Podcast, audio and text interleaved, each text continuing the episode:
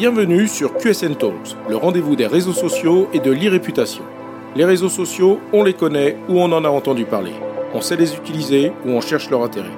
Mais une chose est sûre, on ne peut plus passer à côté. Experts ou débutants, particuliers ou professionnels, les pratiques et les enjeux sont multiples.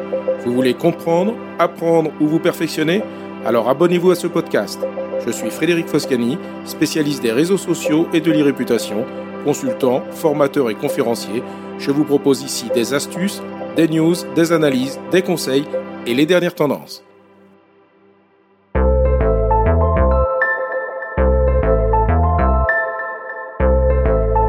Bonjour.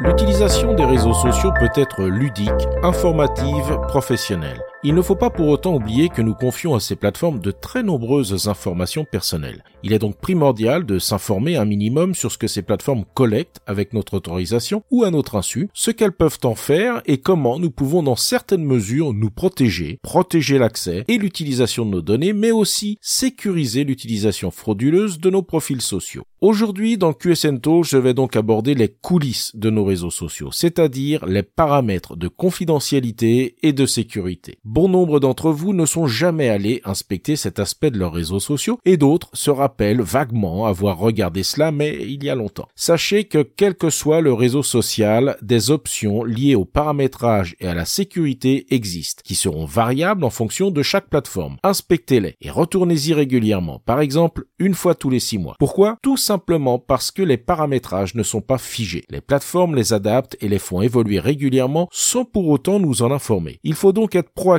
et vérifier régulièrement si de nouvelles modifications ont été apportées. Cette précaution vous permettra de savoir si vous pouvez agir sur de nouvelles règles qui, bien souvent, seront par défaut paramétrées dans l'intérêt de la plateforme qui n'est pas forcément le vôtre. Tout d'abord, en termes de sécurité, les mots de passe doivent être considérés avec une attention particulière. Il est recommandé actuellement de prévoir au moins 12 caractères, incluant des chiffres, des majuscules, des minuscules et des caractères spéciaux. Il existe des outils de génération de mots de passe complexes tels que LastPass qui pourront vous être très utiles. Ensuite, me direz-vous, comment mémoriser tous ces mots de passe? Là aussi, des solutions logicielles peuvent vous aider comme l'outil KeePass pour vous éviter ce travail de mémoire. Au-delà du mot de passe, la solution actuelle permettant de sécuriser l'accès à son profil réside dans le principe d'authentification à deux étapes. Ce principe que vous connaissez certainement pour d'autres applications telles que l'accès à votre banque en ligne est proposé par tous les réseaux sociaux. Lorsque vous activez cette option dans vos paramètres, un SMS vous est adressé lors de chaque nouvelle connexion sur un nouvel appareil. Le code transmis dans le SMS vous permettra de confirmer votre identité. Si vous n'êtes pas à l'origine de cette tentative de connexion, vous pourrez alors signaler la tentative frauduleuse à la plateforme. Si tel était le cas, je vous recommande de vous connecter sans tarder et de modifier votre mot de passe. En termes de sécurité, évitez aussi les services tiers qui demandent l'accès à votre réseau social, sauf bien entendu pour des plateformes officielles comme des outils de community management je vous propose maintenant d'aborder plus particulièrement Facebook Instagram, Twitter et LinkedIn pour attirer votre attention sur certains aspects particulièrement utiles ou inattendus qu'il est bon de connaître concernant l'usage qui peut être fait de nos données personnelles, mais aussi l'existence de fonctionnalités parfois insoupçonnées. Commençons donc par Facebook. Il est vrai que la plateforme fait l'objet de nombreuses critiques concernant la confidentialité des données de ses utilisateurs, notamment depuis le scandale Cambridge Analytica. Pour améliorer son image, Facebook a fait d'énormes améliorations concernant les paramètres de confidentialité des profils et est aujourd'hui probablement la plateforme qui met à disposition le plus d'informations afin de permettre aux utilisateurs d'avoir la possibilité de gérer directement de nombreux paramètres les concernant. C'est dans la rubrique sécurité et connexion que l'on accède à l'option de sécurité d'identification à deux facteurs. Dans cette même rubrique, il est possible de choisir jusqu'à 5 amis contacts de confiance qui seront autorisés à vous envoyer un code et une URL de connexion si vous ne pouvez plus accéder à votre compte. Je vous recommande également d'aller visiter la rubrique intitulée Vos informations Facebook. Cette rubrique consolide l'ensemble des informations vous concernant liées à votre comportement sur Facebook et en dehors. Vous pourrez ainsi gérer vos activités sur Internet hors Facebook auxquelles vous accepterez de donner accès ou non à la plateforme. Prêtez une attention particulière à la rubrique qui se nomme Informations consignées par Facebook sur votre activité. Vous y trouverez votre historique de recherche, qu'il s'agisse de mots, de phrases, de recherche de vidéos ou de recherche vocale. Vous y trouverez aussi votre historique de localisation et la localisation de votre lieu principal. Une bonne façon de voyager dans le passé pour vous et de vous suivre à la trace pour la plateforme. Et n'oubliez pas de regarder la liste de vos centres d'intérêt définis par le réseau social pour mieux vous cibler en publicité. Je suis certain que vous serez surpris. N'hésitez pas à décocher certains centres d'intérêt que vous y trouverez. Dans la rubrique confidentialité, vous pouvez choisir qui peut vous demander en ami sur Facebook, qui peut voir votre liste d'amis, qui peut vous trouver grâce à votre email ou votre numéro de téléphone. Et si vous souhaitez ou non que votre profil Facebook apparaisse dans les résultats sur Google ou tout autre moteur de recherche. La rubrique profil et identification vous permet de définir qui peut publier sur votre profil, qui peut voir ce que d'autres publient sur votre profil, qui peut voir les publications dans lesquelles vous êtes identifié. Vous pouvez également choisir d'examiner les publications dans lesquelles vous êtes identifié avant qu'elles ne soient publiées sur votre profil. Des mesures de précaution qui sont loin d'être inutiles. Sachez enfin que vous pouvez organiser la diffusion de vos publications en fonction de groupes de destinataires, ce qui vous permet de publier des contenus visibles uniquement par certaines personnes. Une fonctionnalité très utile pour éviter de mélanger les genres et qui serait très pertinente, à mon avis, sur un réseau comme LinkedIn. Je terminerai ce point sur Facebook avec une fonctionnalité originale qu'aucun autre réseau ne propose pour l'instant. Dans l'onglet Général des paramètres de confidentialité se trouve l'option de paramètres de commémoration. Cette option permet de choisir ce que l'on veut faire de notre compte après notre décès. Il est ainsi possible de nommer un contact légataire qui pourra s'occuper de notre compte après notre décès ou bien demander à ce que le compte soit supprimé. Il faudra bien commencer à se préoccuper des traces numériques que l'on souhaite laisser ou non après notre départ. Sans transition, Instagram maintenant. Bien qu'appartenant à Facebook, Instagram ne propose pas autant d'informations et d'options dans les paramètres d'un profil. Pour ce qui est de la rubrique sécurité et confidentialité, il est possible de privatiser son compte pour donner accès à vos publications uniquement aux personnes que vous autorisez à rejoindre votre réseau. Vous y trouverez aussi une rubrique relative aux cookies puisque Instagram collecte aussi votre activité sur des sites et des applications pour mieux vous cibler ensuite dans les types de publicités qui vous seront proposés sur la plateforme. Vous pourrez autoriser ou non certains types de cookies. Twitter n'innove pas et ne propose pas d'énormes possibilités dans les paramètres. Dans l'onglet sécurité, vous trouverez aussi l'option d'identification à deux facteurs que, vous l'aurez compris, je recommande absolument. D'ailleurs, si vous souhaitez faire certifier votre profil sur certains réseaux sociaux, comme Twitter par exemple, l'une des conditions exigées sera la mise en place de l'identification à deux facteurs. Dans l'onglet confidentialité et sécurité, comme pour Instagram, vous pourrez privatiser votre compte pour rendre vos tweets accessibles uniquement aux personnes que vous accepterez dans votre réseau. C'est aussi dans cette rubrique qu'il est possible de définir qui peut vous contacter via la messagerie privée et aussi qui peut voir votre activité d'écoute et de participation dans les spaces, ces espaces qui proposent désormais sur Twitter des échanges à plusieurs sur le mode vocal. Comme pour les autres plateformes,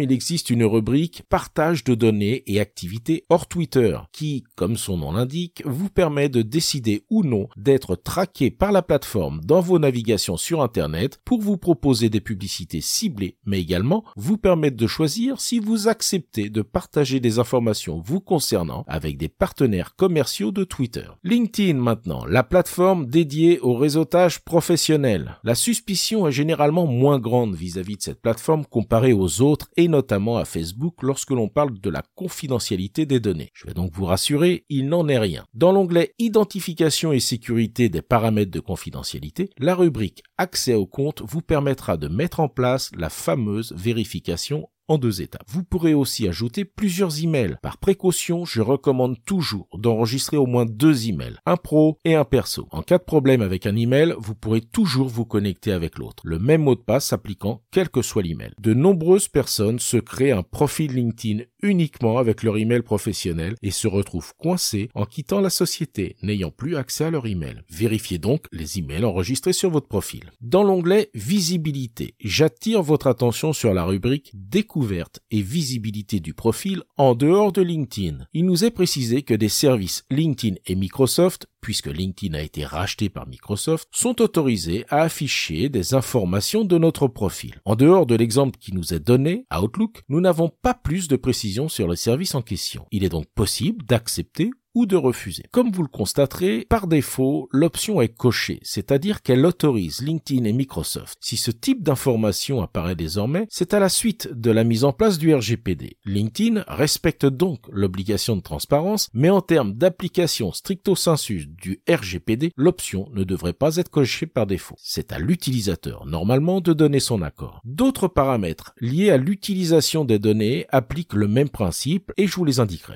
Passons justement au bien nommé onglet confidentialité des données. Il est possible ici d'obtenir une copie de ces données. Ce que je recommande surtout, c'est de demander une copie de ces relations. Vous pourrez télécharger un fichier CSV reprenant les différentes informations de votre réseau de contacts. Il s'agit d'une sécurité à effectuer peut-être deux fois par an pour être certain de conserver une archive de son réseau de contacts pour pallier à tout problème d'accès à son profil. Dans ce même onglet, il est possible de choisir les cookies que l'on autorise à LinkedIn, mais aussi à des sites D'ailleurs, l'option recherche sur le lieu de travail et les aspects socio-économiques, elle aussi cochée par défaut, autorise des partenaires de LinkedIn et Microsoft à utiliser ces données. Du même acabit, vérifiez l'onglet intitulé Données relatives à la publicité et dans cet onglet la rubrique Données tierces. Vous voyez sûrement où je veux en venir. Vous y trouverez l'option intitulée Informations sur l'audience des sites web que vous visitez. Au moins, on ne peut pas faire plus clair. Cochez aussi par défaut, cette option autorise des sites web à communiquer à LinkedIn les données sur votre navigation. Il en est de même pour la rubrique publicité en dehors de LinkedIn. Finalement, certaines plateformes ont pour l'instant échappé à certains scandales, mais ne sont pas forcément exemplaires en termes de gestion de la confidentialité des données personnelles. Vous voyez pourquoi il est recommandé de vérifier régulièrement les paramètres de confidentialité de vos réseaux sociaux. Malgré tout, il faut reconnaître qu'il y a un effort de transparence de la part de certaines plateformes, autant s'en servir. Ce n'est pas le cas de toutes. Prenons l'exemple de TikTok, la rubrique confidentialité des paramètres se limite à la seule possibilité de privatiser son activité. Rien n'est proposé en dehors de ça et aucune information sur l'utilisation des données n'est précisée. C'est open bar chez TikTok, mais peut-on s'en étonner de la part d'une plateforme chinoise? Pour terminer, je tiens à m'adresser aux personnes amenées à gérer des réseaux sociaux pour le compte de leur entreprise. Pensez à gérer les droits des personnes ayant accès au compte. Supprimez les droits d'une personne quittant l'entreprise ou changeant de service et assurez-vous que les emails enregistrés sont toujours actif et que vous avez bien les droits d'accès à ces boîtes email. En conclusion, même si l'on utilise peu les réseaux sociaux, que l'on ne s'exprime pas dessus et que l'on se contente de les utiliser pour s'informer, notre comportement sur et en dehors de ces plateformes représente des données pouvant être exploitées à notre insu. Les plateformes sont gratuites mais se rémunèrent avec nos données qui seront revendues à des entreprises pour une exploitation commerciale. Il est possible pour chacun de nous d'agir jusqu'à un certain point. Ne nous en privons pas.